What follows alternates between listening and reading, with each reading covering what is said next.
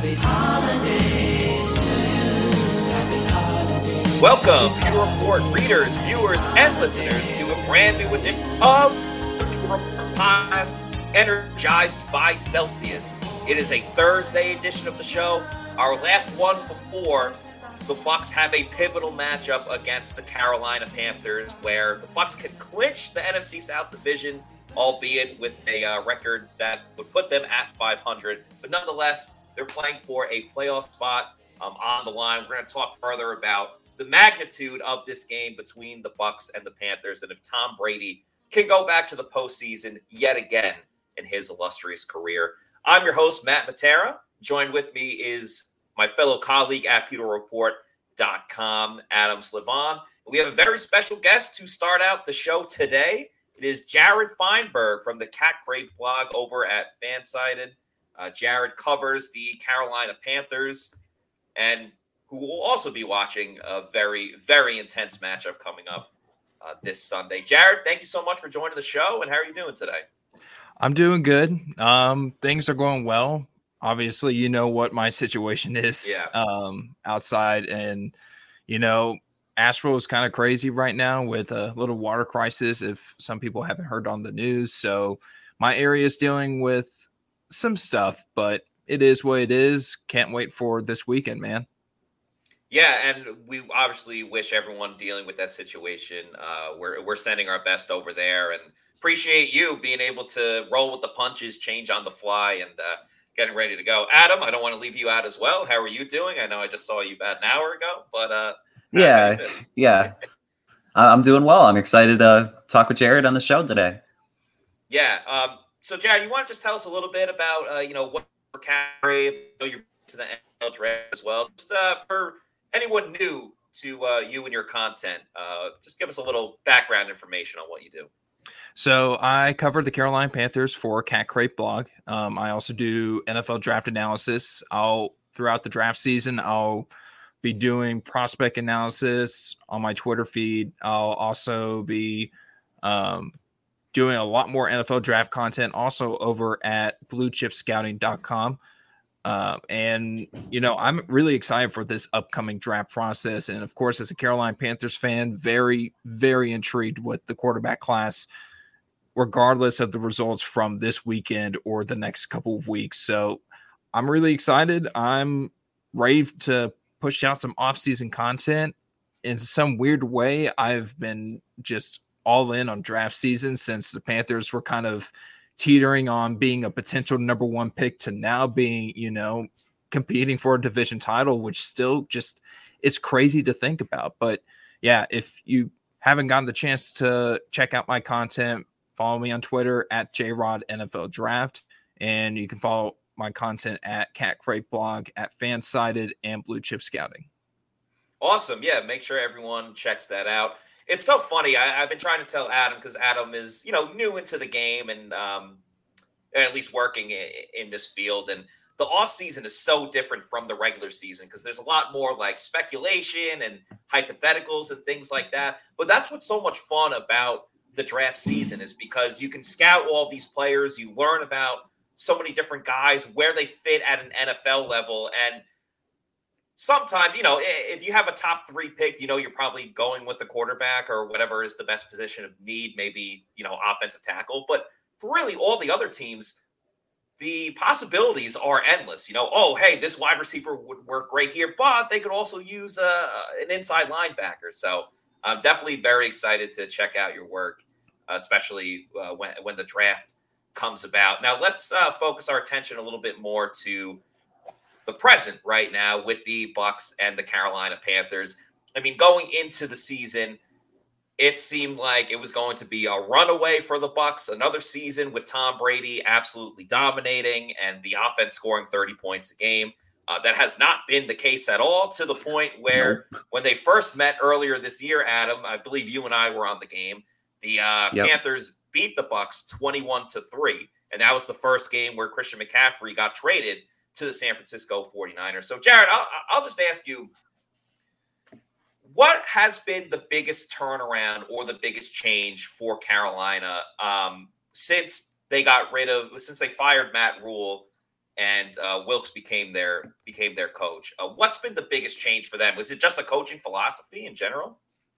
I think, yeah, for sure, coaching philosophy and just a complete culture change. You know, and when Rhule was head coach, you could kind of tell that it it just there wasn't a physical or like a true good culture within the building, not like a toxic bad culture. It was more no one was really into it, you know? And it just nothing really there was nothing that could truly set the tone within that organization, within that locker room. And then here comes Steve Wilks as interim head coach, and he is getting the best out of his players, whether whoever's at quarterback, whether it's Baker Mayfield or PJ Walker or now Sam Darnold.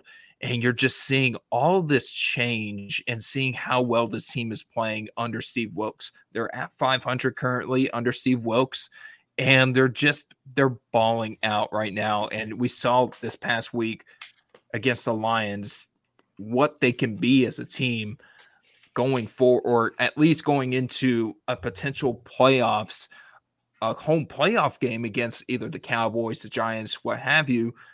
And it's just crazy to think about that this team was considered a potential number one draft pick team in October, like mid October. We were like, this team is done.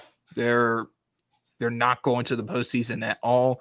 Go ahead and start working on your seven round mock drafts, Panther fans. It's it's time to get full into draft season and they just kept chugging along. And Steve Wilks just will not would not allow this team to just completely cave in.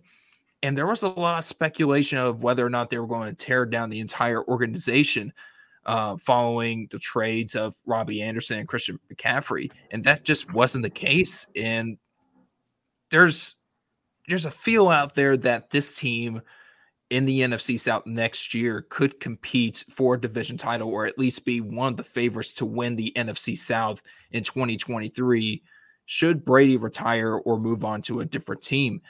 And you can get the sense that if the Panthers had a legitimate quarterback under center, this could this team would likely run away with the division with how the Bucks have been playing this season so far and it's just wild to me at this point. I'm still trying to kind of take it in like like this team is competing for a playoff spot in January with 2 weeks left after firing their head coach after trading their best player. It is phenomenal what Steve Wilks has done and he's made a he's made a great case to be their head coach moving forward.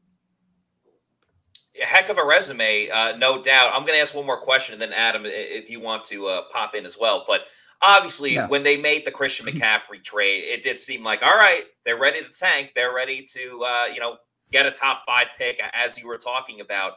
I'll just ask you when they made that trade for McCaffrey, and everyone understood why they were going about it. Was that the expectation for everyone? Just all right, the season's done. Uh, they're going to tank. So how surprised were you when they came out and just you know steamrolled the Bucks? You know the Bucks couldn't do anything there, um, and now they've really not only turned things around, but like their running game is absolutely incredible now. And mm-hmm. Adam, you're pointing out the facts. Uh, one of the last times you were on, they're running better with D'Onta Foreman and Chuba Hubbard than they yeah. were with Christian McCaffrey. Just how wild has that been to see? It's been incredible, absolutely incredible. And you know, you as a Panthers fan, I could see like Foreman had the talent or has the talent. Hubbard has talent there as well. It was more about okay, what type of identity is this team going to have on offense? What is their offensive philosophy going to be? And it's taken several weeks for it to really come to fruition. But then you saw against Seattle and against Denver, they were going to run the ball down your throat with D'Onta Foreman and Chuba Hubbard, and now even undrafted free agent Raheem Blackshear, who was on the Bills um, preseason roster, and then you you have at least somewhat capable play at the quarterback position. If you have a clean game from your quarterback and a quarterback that can just work within the structure of the offense, you're in a good spot. And this team is in a good spot, regardless of what has happened. I mean, they had that one game against Cincinnati uh, where they just got absolutely steamrolled by Joe Mixon and Joe Burrow. But I mean, of course, the Cincinnati The Bengals are one of the best teams. Yeah, I mean, they're one of the best teams in the NFL. They're playing for the number one seed this coming Monday night against Buffalo, which is going to be a fantastic game. But you know, Foreman always had the talent. It was just more about establishing identity with this team, and they had the offensive line to do it. They have a physical offensive line that they just completely renovated this past offseason. Scott Fitterer in the offseason promised he would upgrade the offensive line, and that's exactly what he did. And they also have a great offensive line coach in James Campen. And this group has been one of the most improved groups in the entire NFL. And considering this was a bottom five group on the offensive line this past year, then they make additions like Bradley Bozeman, Austin Corbett, drafting Ickey Ekwonu in the first round. This is one of the better offensive lines um, in the NFL, and is and it's a big part of their success. So, I I, I don't know if this is really sustainable long term, and you have to wonder: is this going to be sustainable against Tampa Bay? And I think we're going to talk about that here in just a moment, if I'm not mistaken. Yeah, we will be. Adam, do you want to chime in with anything? Yeah, you talk about like the team trying to find an identity under Steve Wilks as a 500 and 500 team under him now, and also like a revolving door of quarterbacks. So you mentioned uh, PJ Walker, uh, Baker Mayfield, who's now thriving on the Rams, and now Sam Darnold. And Sam Darnold's four games um, starting, he hasn't thrown an interception, which is like un Sam Darnold like. He's a guy that has a lot of turnovers, but they've operated the offense in a way where he doesn't have to use his arm. He's he hasn't thrown more than 25 passes in a single game. Can you speak on like that identity and kind of building like what they've been building? Yeah, so they're they're not the most creative offense and they're not the most advanced offense in the league. And they're they're an offense being run by offensive coordinator Ben McAdoo, who I don't expect to be back this coming season. I expect Steve Wilks to have a staff of his own, but you look at this Panthers offense and you go, okay, as long as we get capable play from Sam Darnold, which they're getting, they they have a shot. But I've from watching film with Sam Darnold over the last four weeks or of Sam Darnold, and you still see the flaws in his game. Like he he will be late on throws at times. He'll escape a clean pocket at times, but he's working within the offense and he's being clean with the football. He's made some good throws too. And so the biggest thing is in a game like this weekend where you're facing a team that your opponent can win and get into the playoff. Simple as that. For Carolina, you have to win your next two. If it comes down to it, how is Sam Darnold going to do in a two minute offense, trying to take the lead, tie the game up, or at least drive the ball downfield to allow Eddy Pineiro to kick a game winning field goal? Can he do that? I still don't know. I haven't seen him do it in his entire NFL career. We see him do it in college, but can he do it at the pros? I don't know. We he, that question has not been answered since he's been in the league, and I'm worried what that what will happen with Darnold if the team goes one dimensional. Say the Buccaneers are able to stop the run completely Mhm. this coming this coming Sunday. What, what does that mean for Sam Darnold? Are they going to have Sam Darnold throw the ball 30, 40 times? I don't know if that's going to be possible. And we saw what happened when he had to throw the ball. And, and that was against Pittsburgh a couple weeks ago. They they had an embarrassing loss at home, attempting to try and take the lead in the division. So that- So Yeah, I go was ahead. just gonna say that's um that that's a great point there, and it actually kind of helped with what I wanted to ask you next. And I grew up in New York. I watched a lot of the New York Jets. I grew up a Jets fan, so I'm very well versed in Sam Darnold as a starting quarterback. And I always felt with Darnold, and I don't know how much like tape you watch with the Jets, but like when he was there, it wasn't like the Jets team right now with Garrett Wilson and Elijah Moore when he wants to play. Like Sam Darnold didn't have any talent around him on offense or defense. So I almost felt like he never truly got a fair shake there because you know, he wasn't the type of quarterback that can really elevate the other players around him. It was more like he needed that help. So I mentioned that because obviously Carolina, you know, they still have DJ Moore there. I know Christian McCaffrey is gone, but to me, just looking at the Panthers play, it, it really does feel like, you know, they're all about running the football, taking care of the ball, and really just relying on their defense to go and win the game. Like the Panthers mm-hmm. aren't going to get in too many track meets against other teams. You know, mm-hmm. I, I, I think a, a good way to describe it is the way that the Bucks went up against the Bengals two weeks ago. The Bucks looked great in that first half before they kept turning the ball over five times. I don't see the Panthers coming back in a game like that when they're down by like two touchdowns or, or double digit scores. That's just not in there. That's just not their MO. That's kind of what you were talking no. about with Darnold, you know, setting up a game winning drive. So for the Bucs, does it really just come down to you got to shut down that run, run, and make Sam Darnold continue to throw it? Because I think Sam can win, like can be a winning quarterback, but it's got to be a lot of the elements around him to mm-hmm. help get that job done. I yes, and I I think you if for Tampa Bay to beat Carolina off or defensively, you have to make Darnold throw, which means you have to have cover two, safeties covering um, deep halves, and your corner's just sitting on an island. And you just gotta be like, bring it on, try to throw our way because that the Buccaneers defense is a good unit. Yes. And I get so there are Panther fans that are like, oh, we can run over all over the Bucks. We can throw all over the Bucks. We did that several weeks ago in November. We're fine. We'll get it. No, this is while this Bucks team is much is still somewhat the same as it was earlier in the season. They're getting some guys back. I believe Vita Vea is going to be back, if I'm not mistaken. Hopefully to be back. Um, and that that will be huge as well.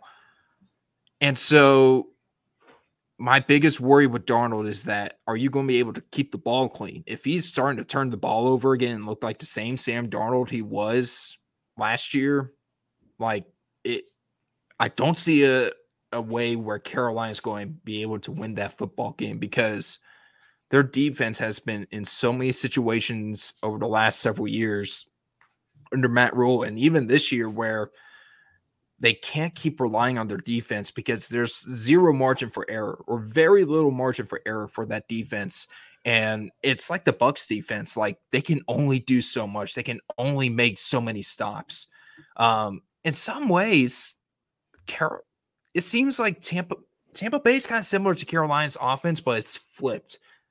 They're a much better passing team than they are a running team. And I get there are a lot of injuries along the offensive front, and they they're just not getting anything going with Rachaad White and Leonard Fournette. And I know Fournette's dealing with a Lisfranc. He's playing through it, which is crazy to me.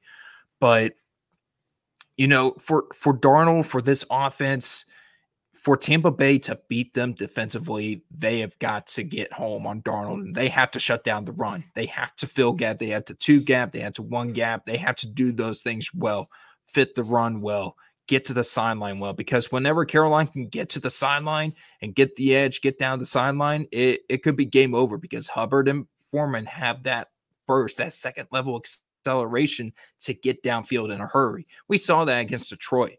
And you know, as Vincent says right here, you know, Carolina is an aggressive team right now, and that is and that has a lot to do with Jaycee Horn, who is now out.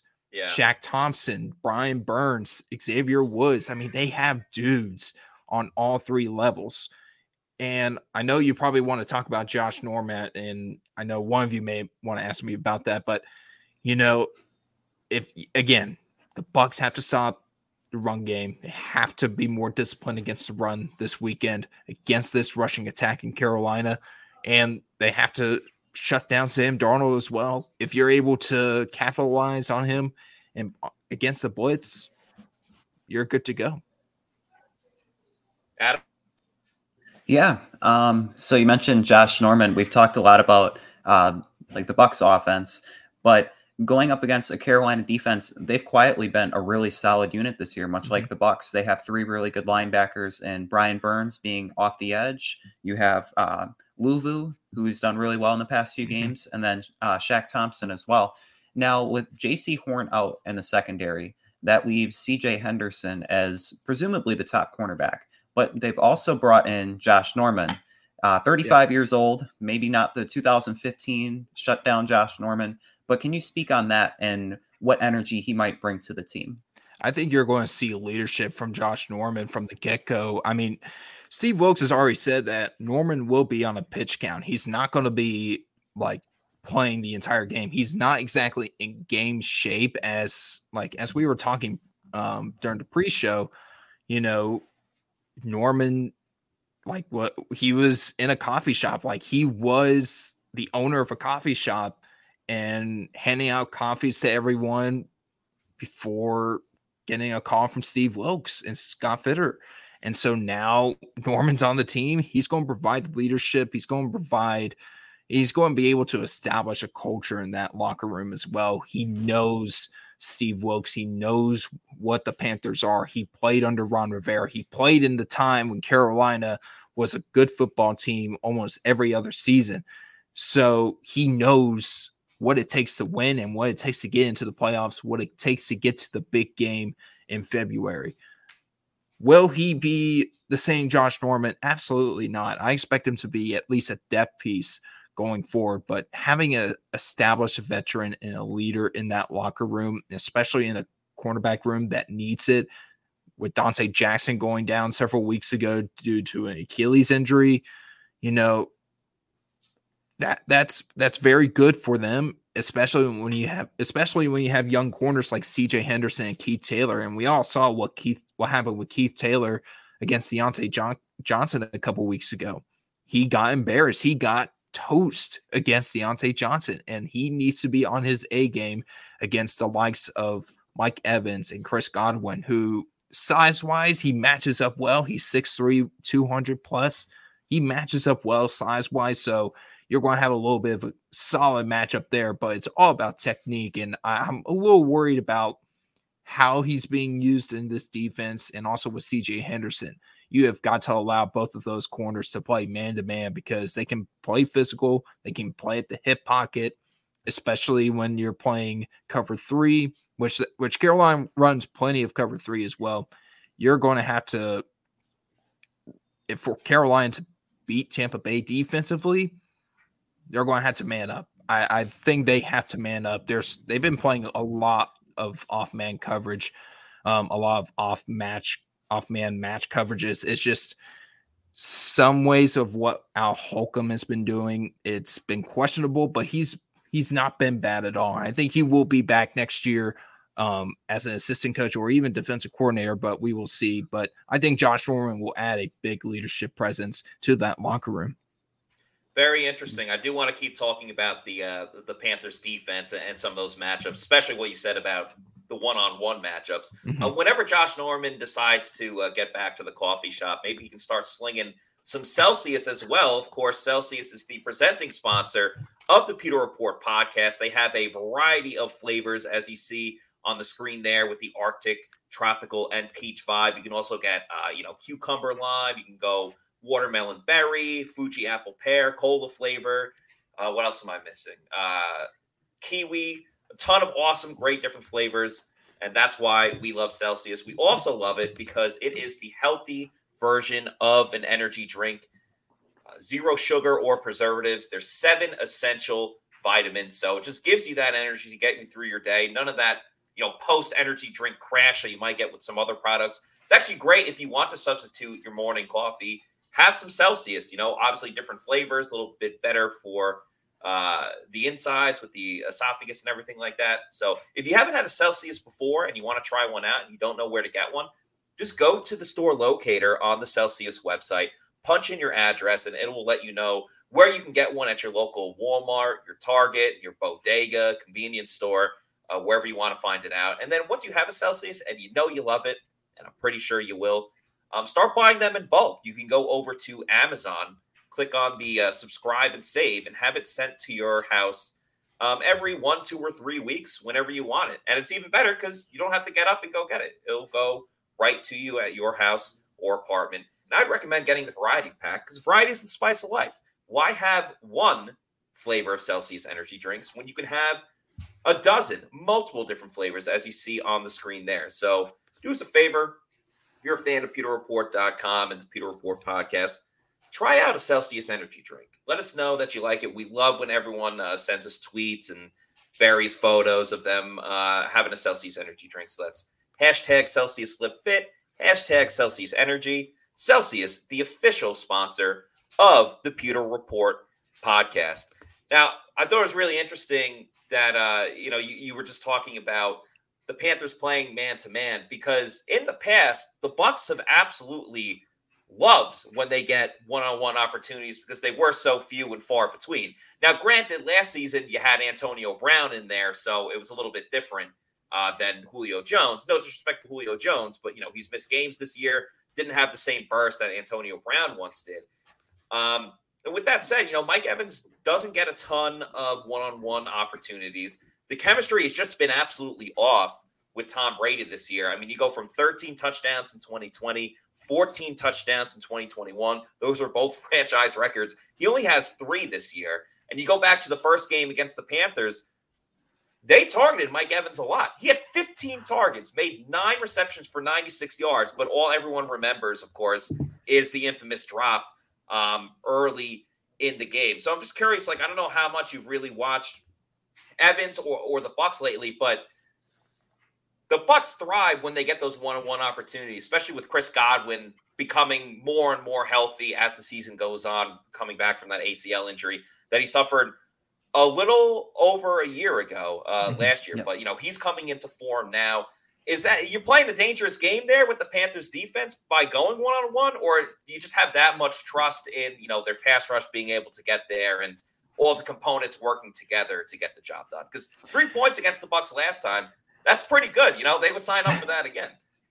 You know, I I don't know if I have a, a ton of trust in playing man to man coverage. It's more like what Henderson and Keith Taylor can do well as players. Um, that was more of what I was trying to get at with those two. But if Caroline wants to really beat them, they have to get pressure on Brady, even though like Brady's going to get the ball out quickly. And you know, you got to take advantage of the struggles they've had, especially against run. You got to make this team one dimensional, continue to make them one dimensional. And you look at Brian Burns, he has 12 and a half sacks. He's having a career year. He may end up being an all pro, either first or second team. He's been having a terrific year. Um, have Frankie Luvu, you have Derrick Brown in Yeah. the middle, who's going to absolutely terrorize that interior. Um, and he had a great battle with Frank uh, Frank Ragnow from Detroit last week. And you have the pass rush there. You have the second level defenders with Luvu and Thompson. Then you look at Jeremy Chinn and Frankie Luvu, or not Frankie Luvu, Xavier Woods. Jeremy Chinn is a unicorn. And what I mean by that is that he will line up anywhere. And he can line up anywhere and do do it well. Played some nickel, played some box. Like there's sometimes where he's out of position where he you're leaving him on an island as the single high safety. And sometimes I'm like, eh, he doesn't have the greatest coverage skills in the world, especially when it comes to zone coverage. But when he's lined up on tight ends, running backs, he he's going to thrive. He's a great man cover corner against or a great man cover DB against those type of players. And he has shown some flashes over the last couple of weeks of him being able to stick with wide receivers uh, in man to man coverage. So in some instances, you'll see Julio Jones and Jeremy Chinn matched up one on one. I don't expect Chinn to really be matched up one on one with Mike Evans and Chris Godwin. I don't think that's very ideal. Um, but, you know, for the Panthers, they have to continue to play like they have the last several weeks. They have to capitalize on turnovers. They just have to continue to get stops, continue to get to the quarterback as much as they can. Brian Burns is going to be a force off the edge. You're going to have Derrick Brown in the middle. You're going to have guys rotating in on the other side as well. And th- this is a very decent group on defense, and Carolina has to get home to Brady. I, I can't stress the importance enough of how how good Tom Brady is. And I, I tweeted about it earlier. I think it was last night. I was like, you know, there are so many people out there that have yet to really appreciate the greatness of Tom Brady, even with the struggles he has had this season. And, and he's been playing great. Like he's been having a great season overall. It it's just not one of his more memorable seasons. It's not one of his better seasons, but he's having a great year compared to other quarterbacks in the league. He's still playing at a high level. He's one of the 10 best quarterbacks in the league. So for me, it's like you got to get home. You got to let Derrick Brown and Brian Burns run wild. You can't allow them to just, you can't, I don't want to see Brian Burns dropping into coverage like he was against the Giants earlier this year. I don't know if you guys saw seen that, but when Phil Snow was defensive coordinator here, you had you were seeing Burns playing Mike linebacker at some points. Like it was just like, what are you doing?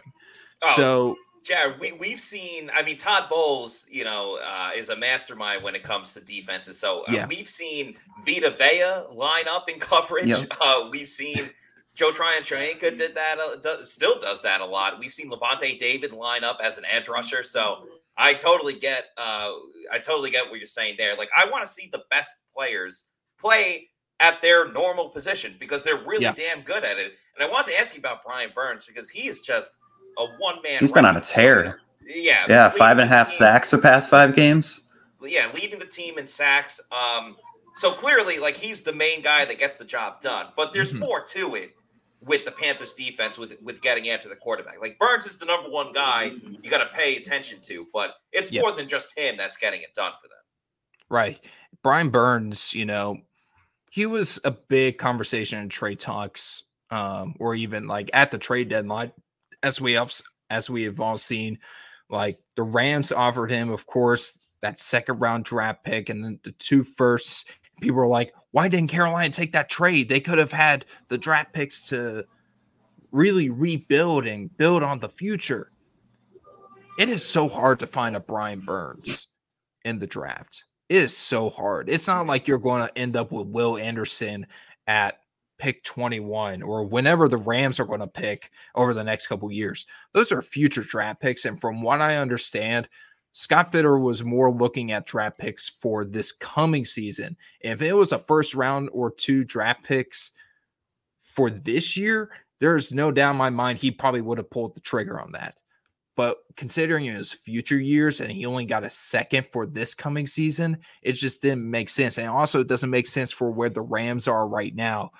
And to be honest, I think it was a good idea for Scott Fitterer to say no on that trade because we are seeing what Brian Burns is, and he is a franchise player. He's a franchise pass rusher. He's one of the better pass rushers in the entire league. He has grown so much as a run defender, which was one of his weaknesses coming out of Florida State. And he's, I believe, third in the NFL in tackles for loss, which is absurd. Mm-hmm considering where he was as a run defender the last three years. Now entering, I believe, entering year four, he's now one of the best run defenders on this team. He's setting the edge well. He's using speed. He's using speed to power. I mean, he is bull rushing defend or offensive lineman. He has grown so much as a player and really expanded his pass pass rush repertoire that he is starting to become into his own elite player and that has been such a big plus for this Panthers team and also for the team going forward as you have someone that will represent your team as more of an ambassador. He's been a great ambassador since he's been here and he's been a leader on that defense and of course there's no reason why there's an obvious reason why he has that captain tag on his jersey. And what Brian Burns does on a week to week basis is so satisfying to see as a Panthers fan because we haven't seen that since Julius Peppers. And seeing a hmm. pass rusher, maybe not as gifted as Julius Peppers, but seeing such a great pass rusher like Brian Burns is very satisfying. Knowing that we have a cornerstone on that side of the ball that can wreck defenses, that can wreck games for opposing offenses is very nice to see. And he's going to be a handful for this Bucks offense. And is Tristan Wirfs back? Is he back now? Yeah. So he came back is last game and then he Okay. re-aggravated his ankle, but he has been Oh. practicing. Um, he Okay. said he's Ooh. going to play. He said it himself. Yeah, that he's going he might to not be play. hundred percent, but eighty percent Okay. Tristan Wirfs. As someone is- that as yeah. someone that appreciates talent, and I know Panther fans are like, "Oh man, I wish Tristan Wirfs wasn't playing this weekend." But for me, I'm like, I want Brian Burns versus Tristan Wirfs Yeah. so Oh. bad. Ooh, that'd be- that would yeah. Be like like one of the true great matchups. it's it would be teach tape if you had a great matchup or a great game between those two players. Like, oh man, I, I would love to see that I this weekend. still, I still find it crazy, Jared, that Tristan Wirfs was the fourth offensive tackle taken off the board in that it, draft. it drives me Fourth. nuts that That's absurd. that was how that was the case. It drives me nuts. Like Jedrick Wills was my number one offensive tackle in that draft. I mean, great, great offensive lineman coming out of Alabama. Probably one of the more technical, refined tackles. Mm. Wirfs was my number two, uh, very close to. Wirfs, I mean, he has exceeded my expectations.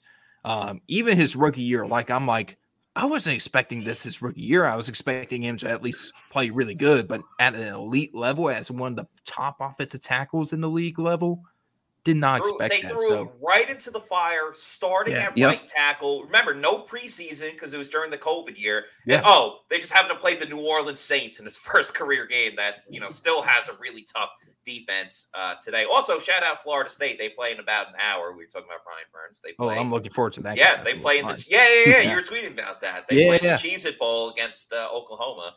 Uh, I'm very excited for that one. Uh, Adam, you have any other questions? Yeah. Um, so you mentioned like you cover the draft a lot, and we kind of talked about earlier the 2023 outlook for the Bucks. It might not be with Tom Brady at the helm. For the Panthers, it might be drafting uh, Will Levis or Anthony Richardson or bringing in a bridge quarterback. How do you see the outlook of the NFC South next year with so many different variables at play?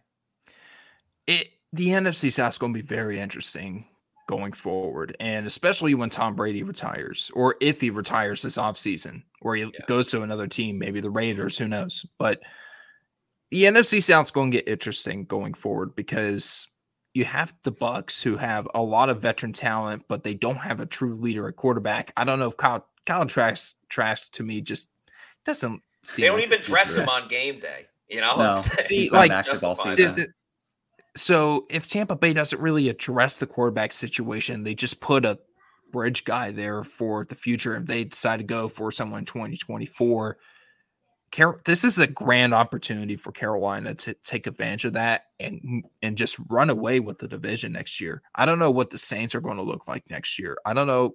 The Falcons seem like they're on the rise. Like they have been very competitive in games this year. And I think Yeah. once they have a good offseason under their belt, a good draft under their belt, they're going to be competitive next year in the NFC South. They could be contenders to win the NFC South next year, uh, assuming they can get the quarterback position right. Maybe Desmond Ridder is the future there. But for Carolina, you look at this team, you see all the cornerstones on both sides of the ball. They have the offensive line, they have the the cornerstones on defense. You have Brian Burns, Jeremy Chinn, Jaycee Horn, Frankie Luvu, Derrick Brown. Like they have the dudes on all three levels. And then you have DJ Moore, one of the better receivers in the league, when he's able to get the targets and actually get the ball in his hands. Like, please, Ben McAdoo, give him the ball. But, you know, you look at this Panthers team and you're like, you, you feel like this team is a quarterback away in some instances. Some fans may be like, may, this team maybe has still plenty of holes. There are some holes at cornerback number two. If Donte Jackson isn't able to regain his former self off the Achilles injury, I hope that is the I hope he can regain that same level of play. So if mm-hmm. Xavier Woods on the back end, you need to figure out what you're going to do with Shaq Thompson because he will be a, a decent number against the capping. The Panthers don't have a lot of cap space. So you have to consider cap casualties, and Shaq Thompson could be one of them. Mm. There's a chance of that. So when it comes to the draft for Carolina, wherever they're picking, I could see them trading up for a quarterback. If they're picking within the 20s, assuming they win this game, win the next two, and get into the playoffs, I could see I could see them as a prime trade up candidate for maybe a Will Levis or an Anthony Richardson. And if you if you follow me on Twitter and if you've seen some of the mock dra- my, mock drafts I've tweeted out over the last several weeks or basically every week, you'll see I'll either have Will Levis or Anthony Richardson being the top pick for Carolina because you know those are two raw quarterbacks, but they have talent. I, I've been very open about how much I like Anthony Richardson, very talented quarterback. So with Anthony Richardson, you're getting a raw player, but you're getting someone that has progressed and still gaining experience, has the work ethic, has the ability to be a really, really, really good quarterback in this league. And, you know, for Carolina, if they're able to take the chance on Anthony Richardson, they better run with it.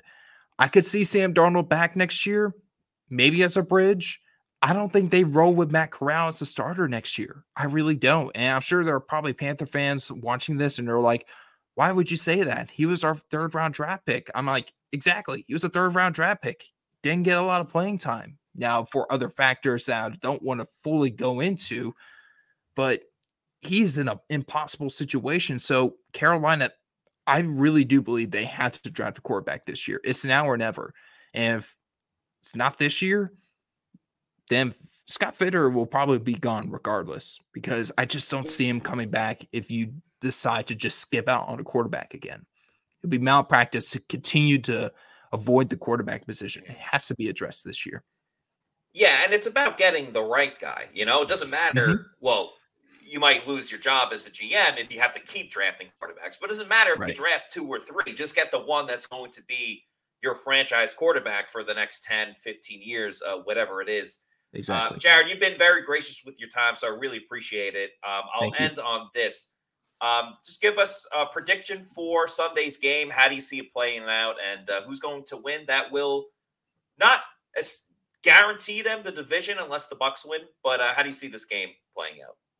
I think it will actually be a close game. I'm I'm expecting this to be a not really a back and forth, but it's more if you're looking at the over under, you take the under because I think this is going to be a physical game in the trenches.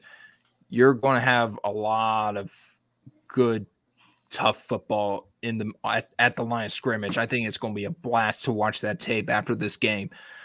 But you know, I'm expecting close game, but I think Tom Brady pulls it out at the end in maybe a comeback sort of fashion. I just with the Bucks experience, even though they've had the struggles with the Bucks experience, I'm going to go with Tampa Bay to clinch the division this weekend. I hate saying that as a Panthers fan, but as much as I want them to win this game and continue to win and get into playoffs, I, I uh, to me, experience matters. The Carolina Panthers don't have that experience.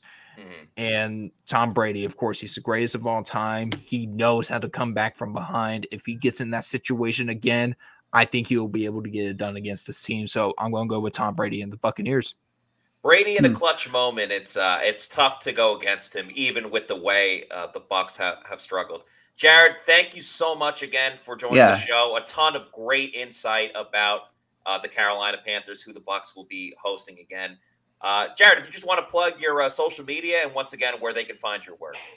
Yeah, you can follow me on Twitter at JRod NFL Draft. You can also catch up on my content at Cat Crave blog over at Fansided and BlueChipScouting.com for all NFL and NFL Draft and NFL content. All right, awesome, Jared. Once again, thank you very much. And, Jared, uh, thank you. Yeah, have a good time watching the uh, the game on Sunday. It's definitely going to be entertaining. So thank Looking you. forward to it. Hopefully, I can get some water in the house. yeah. Oof. All right, let's hear a uh, message from our friends over at the Seminole Hard Rock Casino in Tampa. Just the way you like it. Me and my wife decided we'll have some fun. I was playing a two cent machine. Six bets in, I hit a jackpot. $117,000. Hi, my name is Tara, and I won over $500,000 playing slot. I do this full time, and I would not change it for the world. I'm Gloria. I won over $2 million at Seminole Hard Rock Casino. I went and bought a bunch of jewelry. my name is Mike, and I won over $350,000. I love playing baccarat because it hits different. When you pull in that car and you flip over that nine, beating that eight, can't miss. I'm Jimmy. I won a half million dollars in a slot tournament at Seminole Hard Rock in Tampa. Even a blind squirrel can get a nut sometimes. My name is Philip, and I won 215000 on Blazing Sevens. Put my last $40 on the table. Next thing you know, bam, 215000 jackpot. I hit that bad boy. I didn't realize how much it would change my life. You only live once. Have fun with it. Right. Anybody can win. It's Seminole Hard Rock in Tampa. You never know when you can win over at the Seminole Hard Rock Casino in Tampa. One last time, thank you to Jared Feinberg for uh, joining the show today. A lot of a lot of good insight, a lot of good draft coverage Yeah. too. So make sure uh, you watch all of that when uh, when the draft gets here. Um, Adam, before we go further into Bucks Panthers, let's get to the injury report that just uh, came out while a little bit before the show started. Um, Tom Brady did not practice; he just had a rest day. Carlton Yeah. Davis was out again for the second time with a shoulder injury. Uh, Jamel Dean was limited. Mike Edwards was limited. Julio Jones was limited. Carl Nassib limited. Anthony Nelson returned to practice. He was out yesterday with an illness. He did practice today. Rakeem Nunez Roches was out for the second day in a row. He's dealing with a personal, uh, personal reason. Uh, I shouldn't say dealing. He has a personal reason. That's why he's not practicing. Um, Cade Otton was fully participating today. He was limited yesterday with the quadricep. Yeah, I saw that. Fully participated today. Uh, Donovan Smith limited, Vita Vea limited, Antoine Winfield Jr. limited, and Tristan Wirfs limited. For the Panthers, uh, Marquis Haynes Sr. with an ankle injury, uh, limited in practice. Jaycee Horn did not participate, but as we know, he's not going to play. Uh, Shi Smith, the wide receiver, was limited yesterday with a foot injury. He got upgraded to fully participating. Tight end Stephen Sullivan went from fully participating with an ankle injury yesterday to being limited in practice today. Shaq Thompson, who we talked about earlier, has an ankle injury. He stayed at limited.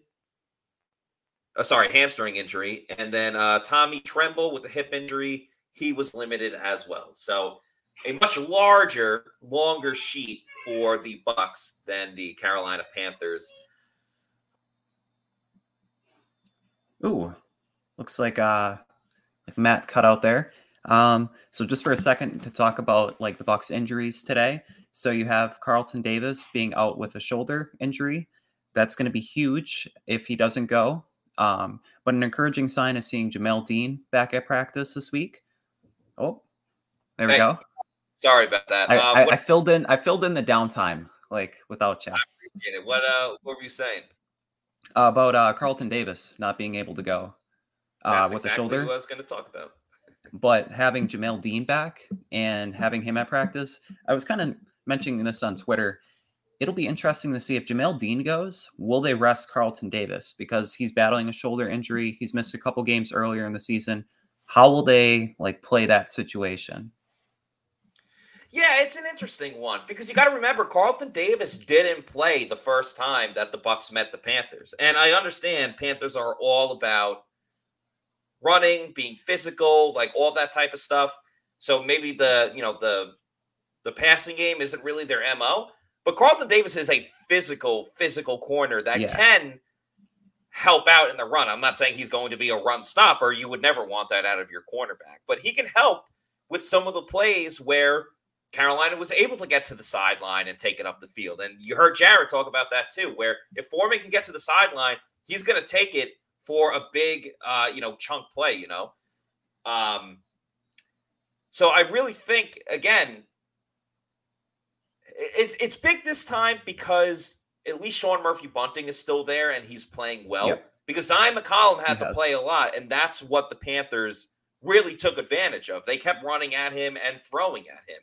If if Carlton doesn't go, you have Jamel Dean coming back after what two weeks out, and you also have you know Sean Murphy Bunting who's playing well, but let's not mistake him for you know a prime Deion Sanders or uh, you know Richard Sherman, Darrelle Revis, or anyone of that nature. You know, so I just think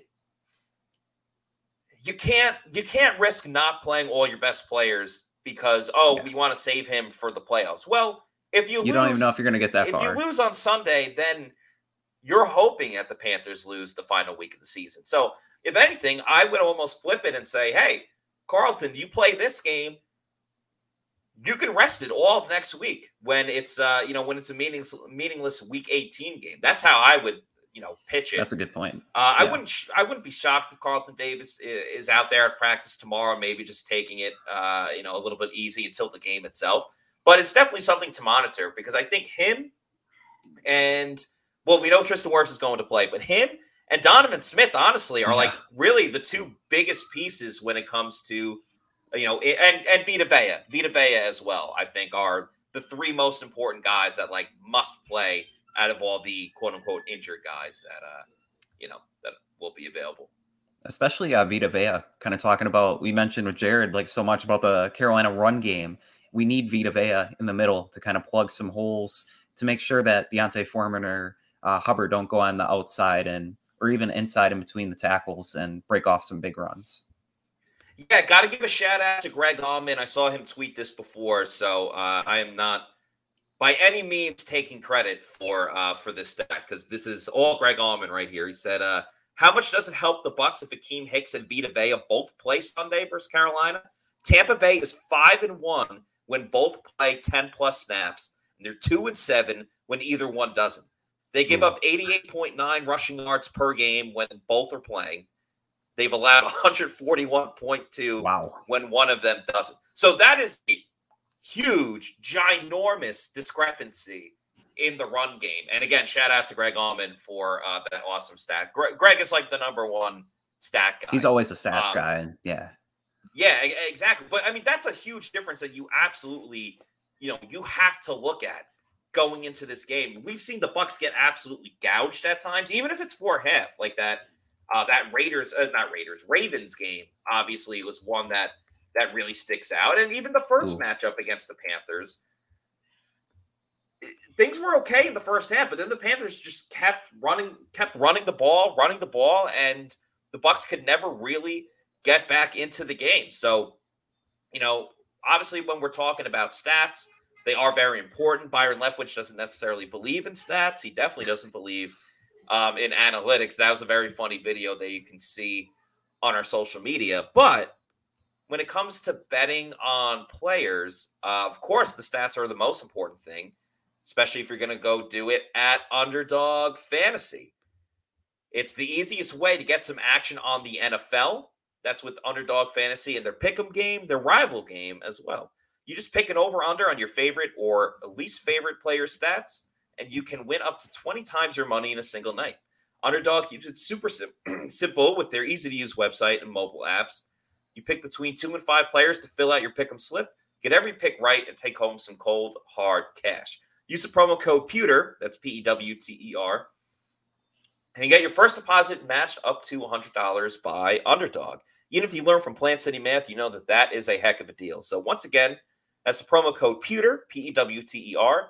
Get your first deposit doubled up to $100 with Underdog Fantasy. And, you know, they have it for football. They also have it for, uh, you know, hockey, basketball, uh, baseball when the season comes back, golf. They had it for the World Cup. And it definitely makes a, a game like tonight way more fun Yeah. to, to watch. You know, it's the Titans and the Cowboys, I believe. Titans are Yep. down to their third string quarterback. This one by choice. They're actually not going with uh, Malik Willis anymore. And it's kind of it- it's a meaningful game for the Cowboys because they're still trying to hold out hope that they can, you know, beat the somehow surpass the Eagles in the NFC in NFC East. But the Titans, it doesn't matter whether they win or lose. It just only matters that last game of the season when they play the Jaguars. So you start Yeah. picking some players on underdog fantasy, and uh, you know you have a much better, much better pick there. It's interesting uh the division that the Jaguars and Titans play in compared to the the Bucks. Like just not really good. Like No. which division is worse? the team with uh the Jaguars or or with the Bucks? Both seven and eight. That's uh that's definitely that's definitely a good question, you know. Um it's so odd how like some divisions can be insane like the NFC East and others just so bad like the NFC South and uh the AFC South uh, in this situation.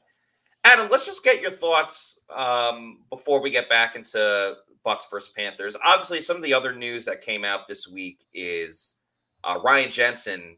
The Yeah. 21 day window has been open for him to come off of the IR. Um, we've seen him move around a little bit in practice. He's not playing. He's not playing this week. So Bucks fans that are just finding this out, uh, it's not any breaking news. Um, he won't be playing this week. But I'm just curious with the ups and downs of the Bucks offense this year. If it turns out like, hey, he's ready to go next week, or he's ready to go, uh, you know, first round of the playoffs if the Bucks win this Sunday, do you throw Ryan Jensen out there after not playing the whole season and the offensive line, even though not playing at its best, has some continuity? Or do you just say, all right, we're glad he's healthy. Let's just make sure he's good to go for next season. Uh, how would you balance that uh, that act going into this one? No, that's a really interesting question. I think a lot of it will depend on if he is ready to play in the season finale. If the Bucks win this week and they win the division, next week will be I want to say a meaningless game, but they'll probably rest some starters. If they get him out there and they were able to see what he brings to the table, if the offense can still run properly, because it's different than like if it was a tackle or a guard, because Ryan Jensen, he's controlling the line, he's handling the ball. Um, I'm reminded of like David Bakhtiari with the Packers when they brought him back late in the season to get some snaps. He has to play the whole game. Will he be conditioned enough to play the whole game? Um, it could be a situation where if he do, if he isn't ready to play in the regular season, I don't see them risking it for him to play in the postseason because there's so much on the line. You know what you have in Hainsey. I mean, Hainsey, he isn't Ryan Jensen, but he's not a bum. He's he's average. Like he no, not at all. Robert Hainsey has played like pretty well this season, so that's why I almost feel Yeah. bad that um, I, actually kind of feel bad that um, you know, is going to be the guy that's not going to be able to play uh, in the lineup. Uh, we got a super chat from Steve Boston. Thank you for the 499 super chat, Steve. He says if the Bucks let the Panthers run the ball like they did against the Lions, it's Oh, sure. over. yeah, I mean, I totally agree with you. Steve. I mean, 320 rushing yards, how much was it? 320, I believe, like something. Yeah, I mean, like any that. team that runs the ball for 300 yards, you should win. I don't care what your matchup or who your matchup is. And even uh, the Lions coach, Dan Campbell, after was like, man, that was an ass kicking. Like, you guys beat the crap out of us. So, um, yeah, I mean, that's how the Panthers get the job done. That's that's what you know that they are going to do. And it's one thing when you know it's coming, but can you still can you stop it? I think that's really the big question that only the Bucks can answer. Um, in recent weeks, they've shown more commitment to stopping the run. But again, the Panthers, they excel at this. It's not just like a team that, like, you know, you play the Bengals, you know Joe Burrow is going to throw it. Joe Mixon is extremely talented, so the Bucks deserve credit for being able to stop the run against Joe Mixon. But then you see, you know, James Conner run for 30 yards and a touchdown on uh, you know, on that play on Christmas night. So yeah, really the Bucks run defense against the the the Panthers being able to run it, that might be like That's the the- biggest matchup. that yeah, that's the biggest matchup. That could be the one that you know really decides it. And you know, typically you only get one shot. Uh, you kind of get two shots when it's playing for the division and you're playing against a team um, that you get to play uh, two times a year. But um, in bowling, you actually you get to play three games, and that's a that's a full set right there. If you're going to be bowling, it's best to go do it at Pin Chasers, where they have uh, multiple locations, including one uh, very close to the Advent Health Training Center, where the Bucks have their practice. They have great deals every single night, from all you can eat pizza to all you can bowl to dollar beers. The food is very underrated, from the pizza to the chicken tendies and the nachos. They, of course, also have brunch on the weekend, so that's a uh, pretty good deal right there. If you have a kid and want to book their birthday party there, that's also a great idea because they have the arcade area so the kids can bowl, play some video games as well. If you want to book a, an office outing out there, do it at Pin Chasers. So go to pinchasers.net, check out all the different deals that they have because there will be one for you over at pinchasers.net. Adam, as we uh, start to wrap things up, is there any one particular matchup, whether it's this player against another player, whether it's one unit against another unit? Is there anything specifically that you are looking at for this uh, penultimate game in the NFL season? Yeah, um, one matchup I'm really curious to see is Mike Evans and Chris Godwin.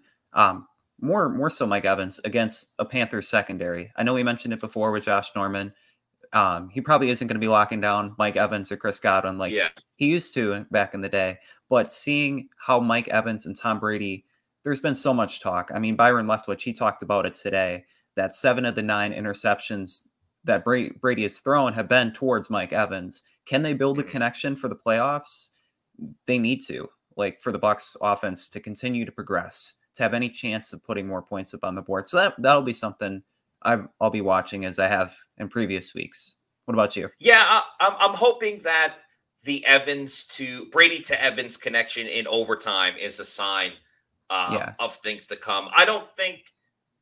I think it was more situational. The fact that a lot of those interceptions were going Mike Evans' way. I don't think it's anything Yeah. specifically that Mike Evans or Tom Brady are doing. Uh, Steve with another super chat. Thanks, Steve.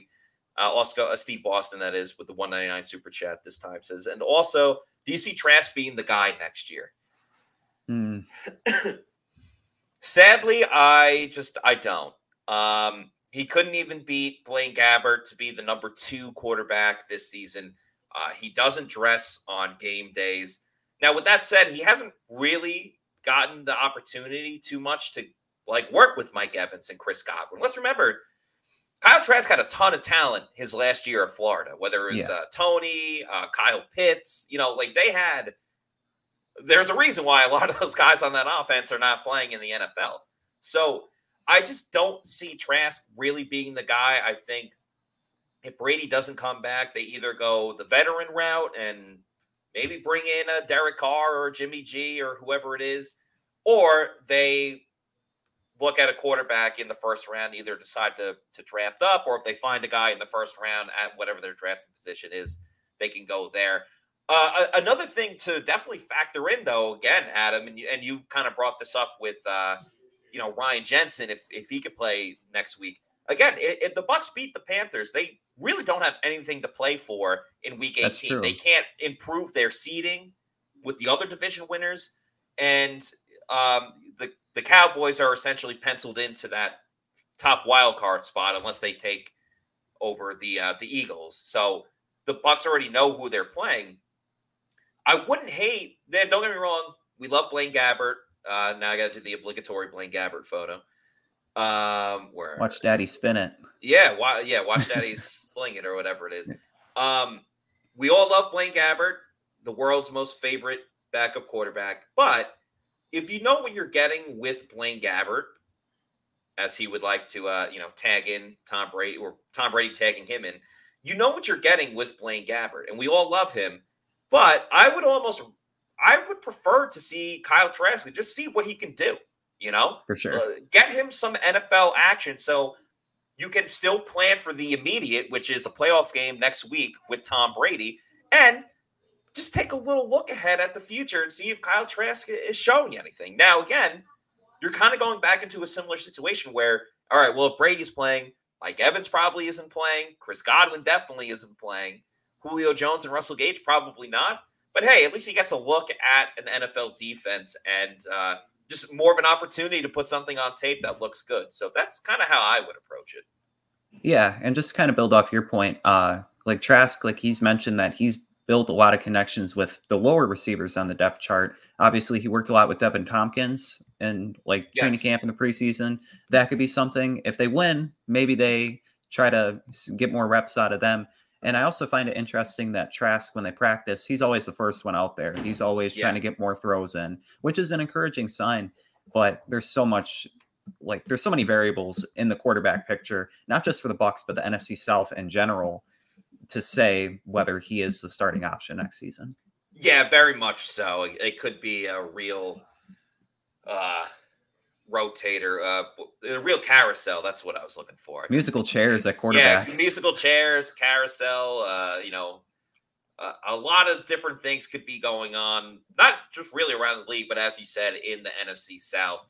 Um, and a lot of that will be determined with Sunday's game if the Bucs can clinch that division by beating uh, the Carolina Panthers. Of course, we'll be previewing the whole thing on Sunday for the Celsius Pewter Report tailgate show presented by Age Rejuvenation and live at the Walk Ons in Midtown. Uh, that'll be starting at 11 o'clock. If you haven't been to Walk Ons before, it is absolutely awesome. There's two locations uh, Midtown, where the show will be on Sunday, and uh, Wesley Chapel, where we do a lot of our shows um, as well. Great food. It's Cajun style, but they have all different types of food that you'll enjoy.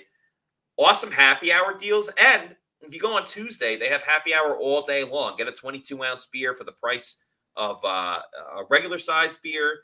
Um, I know they got wings, fried pickles, ton of great options, uh, Cajun style food, a bunch of TVs so you can watch all sports, especially during bowl season when you have games at uh, a lot of different times. So check out walk ons for the Pewter Report tailgate show. This one will be at Midtown. And then right after, don't touch that dial. We will have the Pewter Game Day show, show the Celsius Pewter Report Game Day show. That'll be myself, and Adam will be joining me too.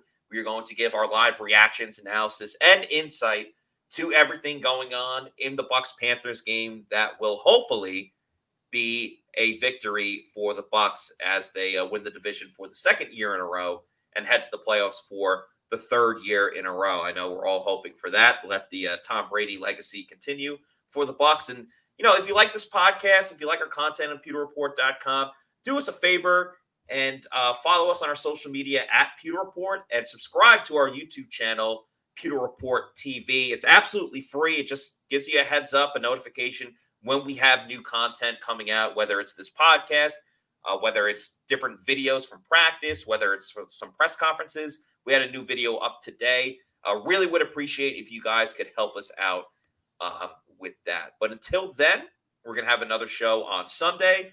Again, hopefully it's a Bucs win. So for Adam, I'm Matt saying thank you everybody for watching. We will see you on Sunday for another edition of the Pewter Report podcast. And a happy new year to everybody as Happy well. Happy new Year. Out. Happy New Year.